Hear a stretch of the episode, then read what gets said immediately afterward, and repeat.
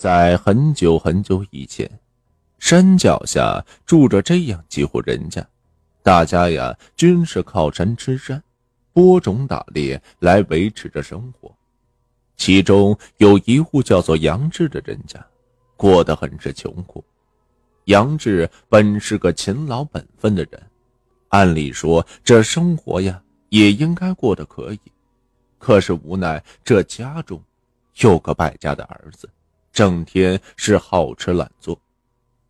这一天，杨志在那山上砍柴，正忙活着呢，也不知道什么时候忽然起了一阵大雾，杨志才在这山里兜兜转转，竟然迷了路。这山中的豺狼虎豹可不少，杨志心里呀不禁有些害怕起来。正在这四下寻找着下山的路的时候。这个时候，隐约的看见前方不远处有那灯火在闪烁，心想：前方有人，这下可得救了。当着杨志欣喜的跑过去一看，这才恍然一愣，仿佛来到了另一个地方。这个地方灯火通明，一条集市那是热闹非凡。路边的人是人来人往，戴着各色的面具，正在那儿啊，小摊位进行贩卖着。杨志小时候听到这山里的老人说过，这迷雾之中有那鬼市的传说，没想到自己今天呀，竟然真的到了这里。这鬼市平常人可是难得一见，杨志遇上也算是个机缘。于是，杨志随手取下那挂在树上的一副面具，便四处逛了起来。当他走到一处地摊的时候，只见那地摊上铺着一块白布，上面就写着四个大字：“有求必应。”杨志好奇呀：“您这儿什么要求都能实现吗？”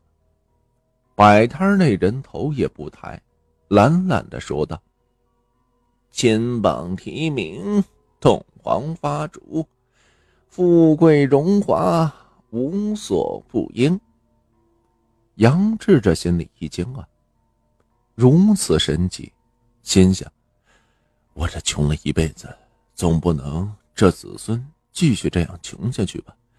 不如跟他做个交易。”于是，这杨志便开口道：“我我想让我全家荣华富贵，您看能成吗？”“可以，不过你得用你一只眼、一条腿来作为交换。另外，如富贵不可为非作歹，否则必将遭到那报应。”杨志想了一会儿。咬咬牙，终于决定交换了。摊主伸手一挥，这杨志便睡了过去。等他醒来的时候，发现自己这右眼不见了，右腿呀也瘸了。可是这屋子里却摆着几个大箱子。杨志打开一看，全是那真金白银的珠宝啊！心里想着，这么多钱。就算是下辈子、下下辈子也花不完了。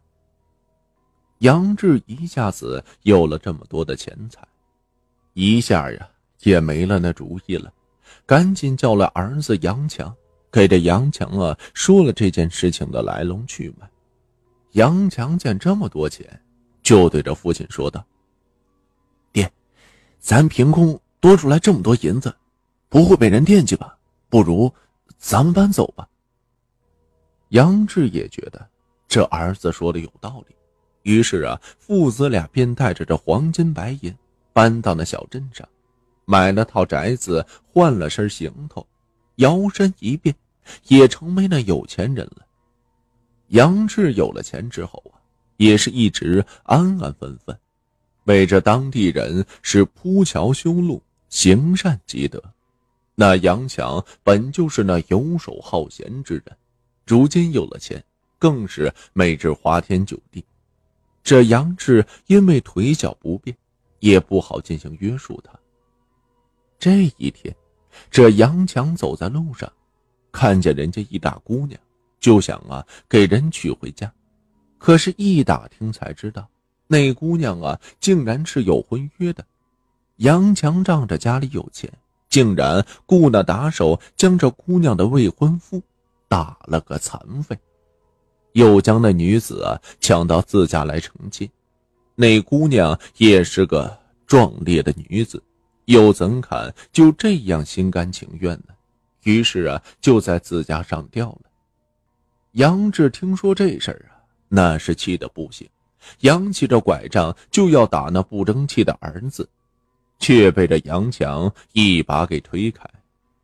杨志心寒，恨铁不成钢的痛骂道：“我的这个逆子，你如此为非作歹！”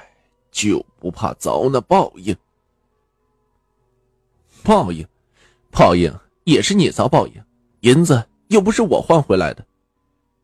杨志此时是心灰意冷，本想着换回些钱财，可以好好的过个好日子，不用再受苦。没想到却是这么个结果。这杨志的身体是一天不如一天。杨强也是越来越嫌弃他，一年不到，这杨志啊就被气病死了。这是有钱难觅那心药啊！杨志死后，这杨强更是无法无天。有一天夜里，杨强突然想到：我碰过的女人那么多，可为啥就没个一男半女呢？这可不行！我这么多家产。怎么没人能继承呢？于是这杨强啊也开始害怕，害怕这是不是报应？于是便装模作样的做了几件好事。过了一段时间，嘿，还真让他娶了个媳妇儿。这媳妇儿啊说怀还就给他怀上了。这杨强是高兴极了，一直到出生那天，他这老婆却给难产了。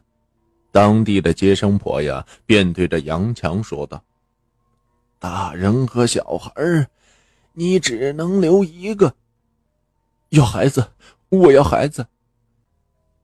生下来一儿子，这杨强可是高兴坏了，天天呀，像是那供奉着祖宗似的供养着。当这孩子慢慢长大之后，这杨强才发现，这孩子腿脚有问题呀。”而且这眼睛还不大好使。等到后来，这孩子长大了，便开始败家起来，一来二去，竟把这杨强的钱财是给挥霍完了。最后，这杨强也是无法，只好把这房子进行变卖，摆了个卖馄饨的摊子。那孩子就像当初的杨强一样，游手好闲，好吃懒做。一旦没钱了，就去找这杨强索要。有时候啊，这一天没开张，没钱给他，还被这儿子是一顿的毒打。这杨强回想起之前老爹在的日子，心里也是不禁的懊悔。这真是不是不到，而是时候